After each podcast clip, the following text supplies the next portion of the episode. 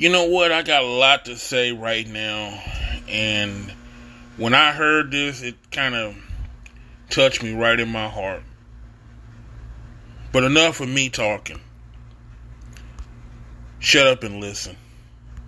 To get across to the youth. I spent 12 years trying to get a message to the youth, homie. This youth generation will not, cannot, and does not have a message. Their ears are closed to anything that they don't idolize. They don't listen to their parents. They don't listen to their teachers. They don't listen to the coaches. They only listen to what they idol. So this generation will not have a message. They will not have a messenger.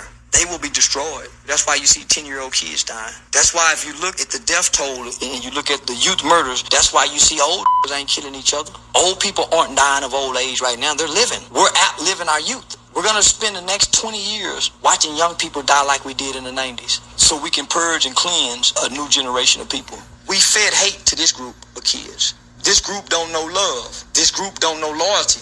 And you can't develop those concepts in such a time of turmoil or this bloodshed right now.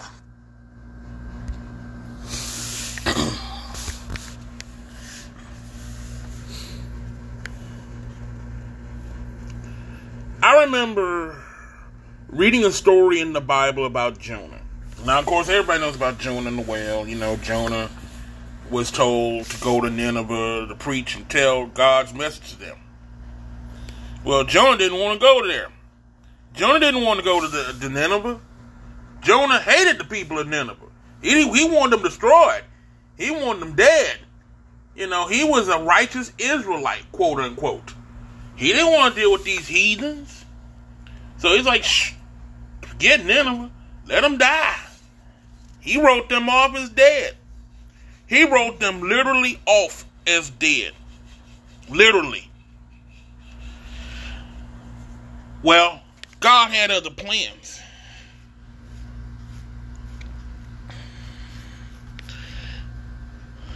God had other plans for Nineveh. He told them, um,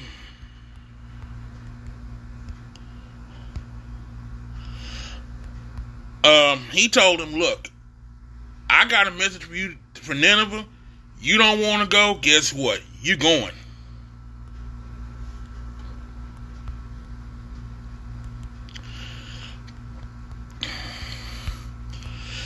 So, you know, Jonah said, okay, I'm going to get me a ticket, go to Spain, and, you know, Nineveh can go to hell. You know what I'm saying? But, um, you know, one thing about God is God has, when God has a mission for somebody, um, he gonna do whatever it takes to make sure that he gets that message across, and he'll use whoever he has to use to get that message across. So Jonah was like, "Oh, I'm going to Spain, and I'm just gonna sit back and watch God destroy Nineveh and go up in flames and watch all the people die, and I can smile and laugh." No, God wasn't playing that.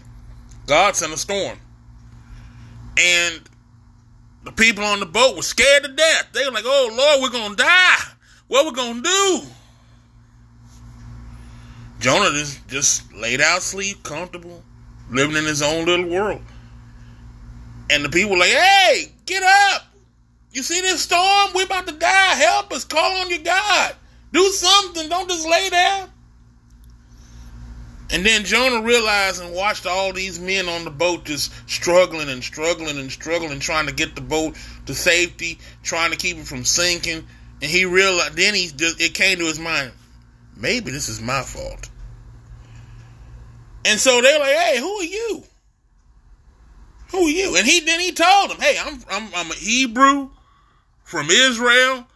God told me to do something, and it's not something I wanted to do at the time, so here I am. And then he realized later on, when he saw these men just struggling and struggling and struggling and struggling, he finally said, Look, I know it's my fault that y'all suffering through this. I know it's my fault that y'all going through all this pain and turmoil.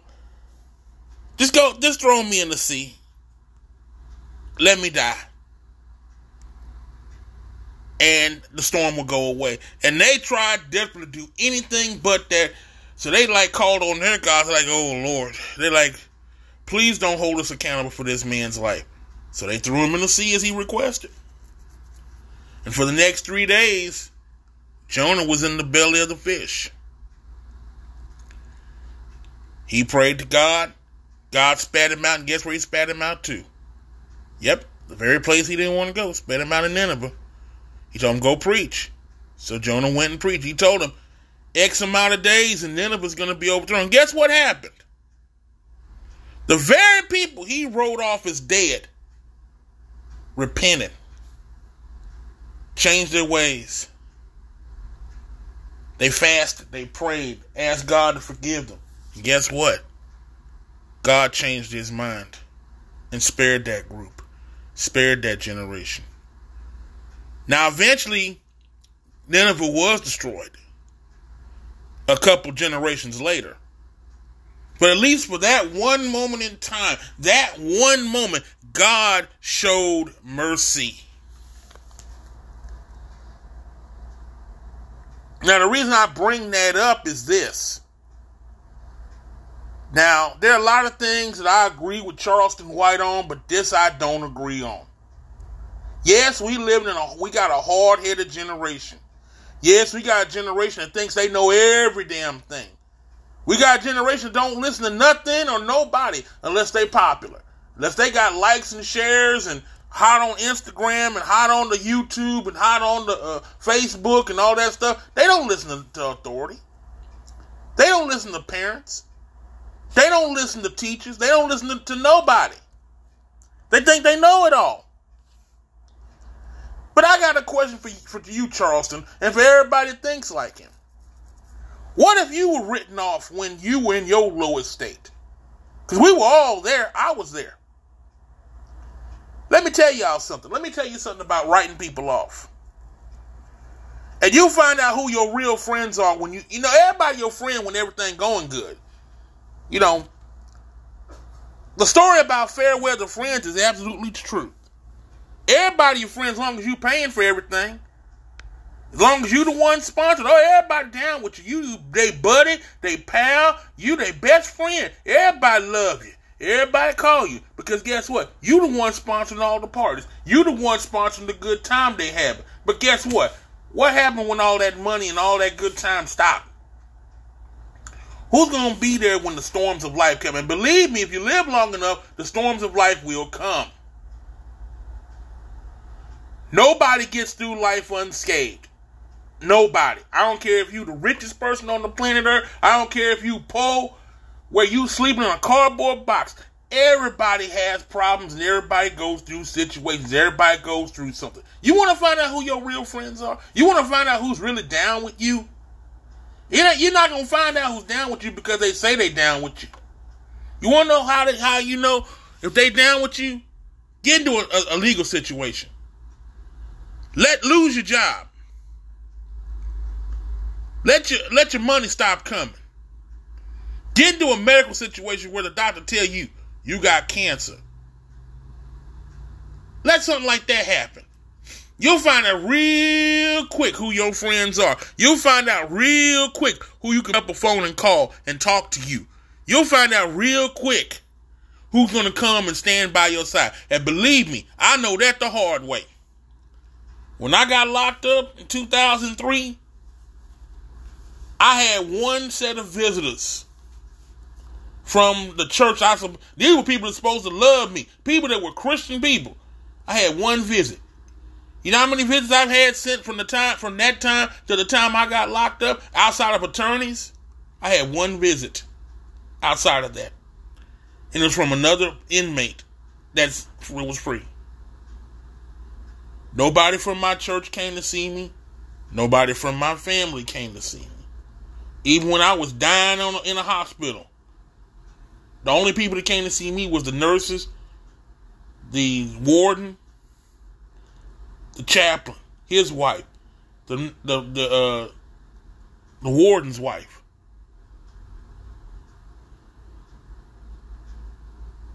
It's a hard thing to understand that. It's a hard thing to think about. You know, and I can forgive, and I have forgiven.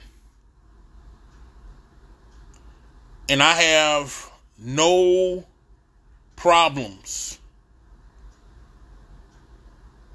forgiving anybody who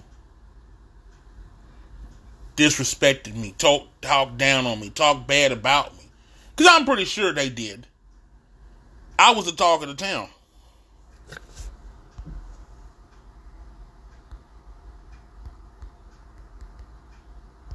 You know? And I'm pretty sure everybody was making a joke of me and laughing at me and saying, oh, he got what he deserved. Let him suffer.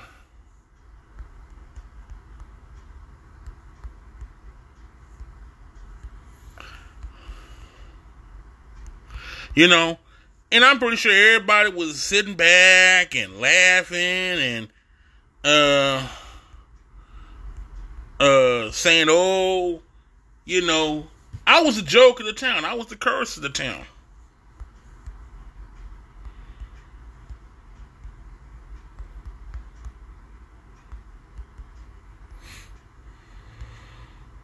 You know?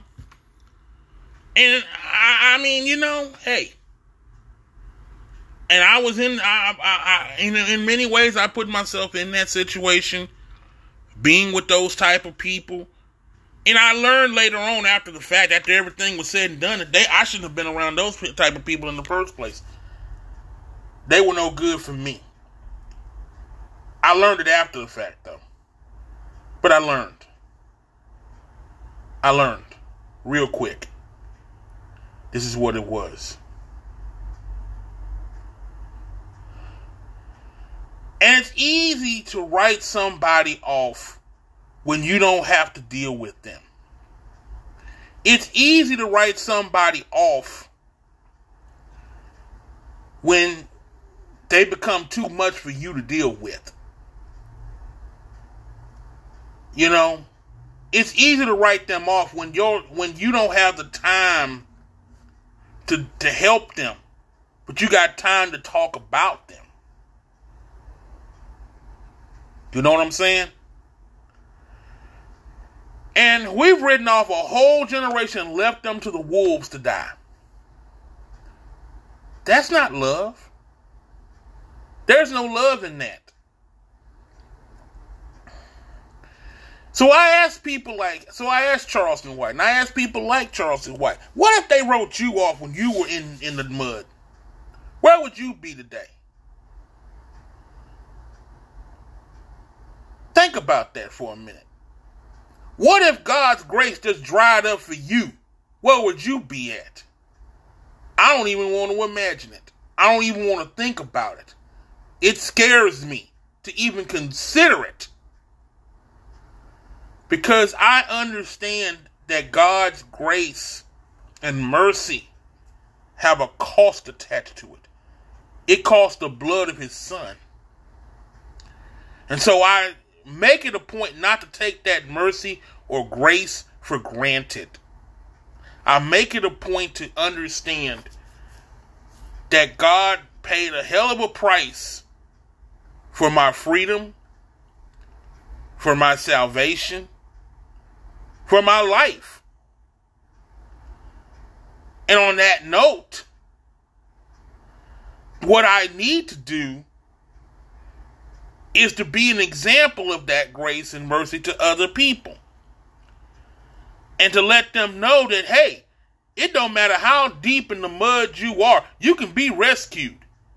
You can be saved. You can be delivered.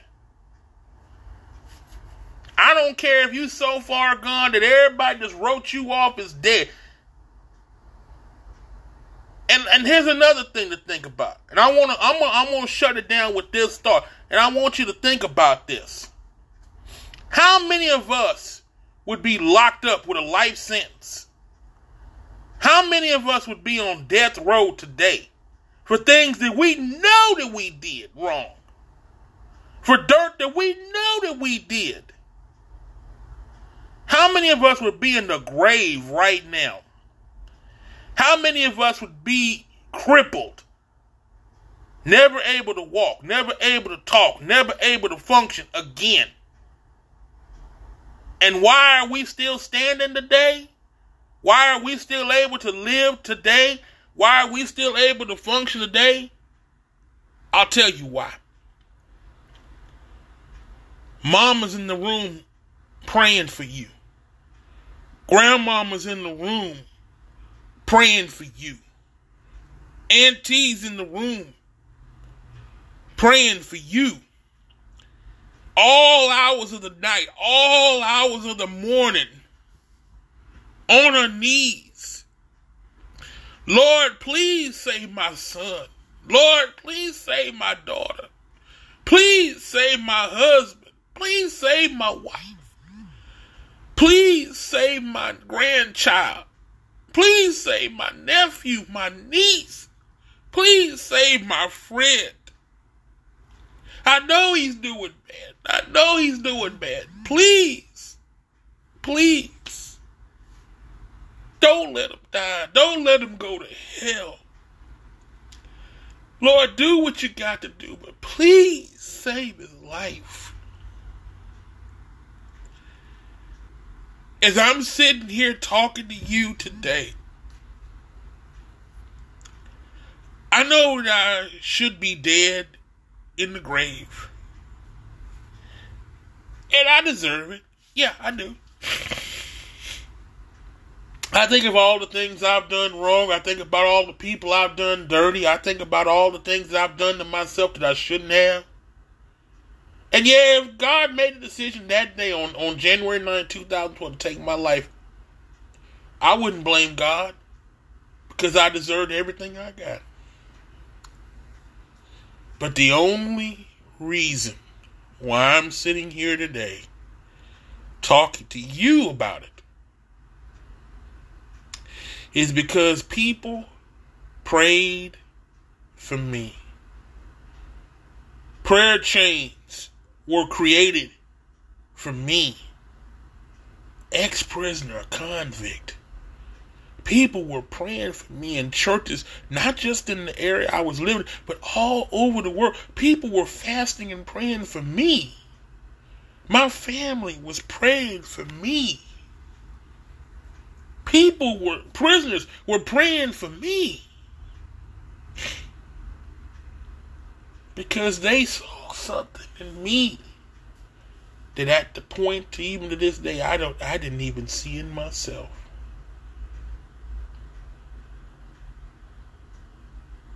So I can't write nobody off.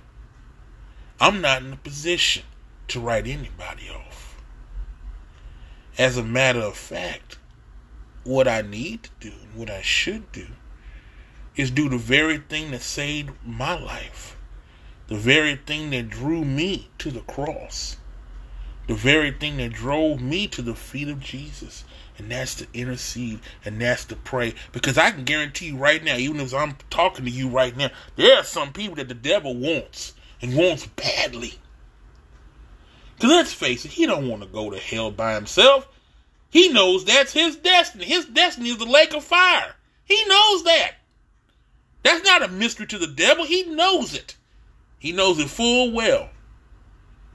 So he's trying to drag as many souls down to hell as he can so that he don't suffer by himself. And would you blame him?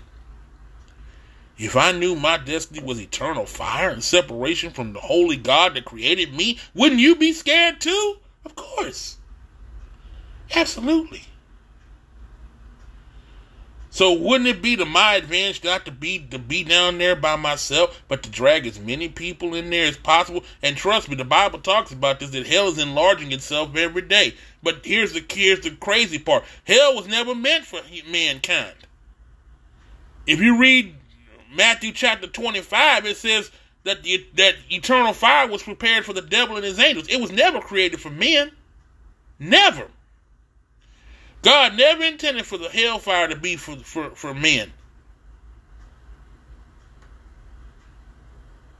So who am I to I, I mean I know how this generation is. This generation thinks they know it all. They think they know everything.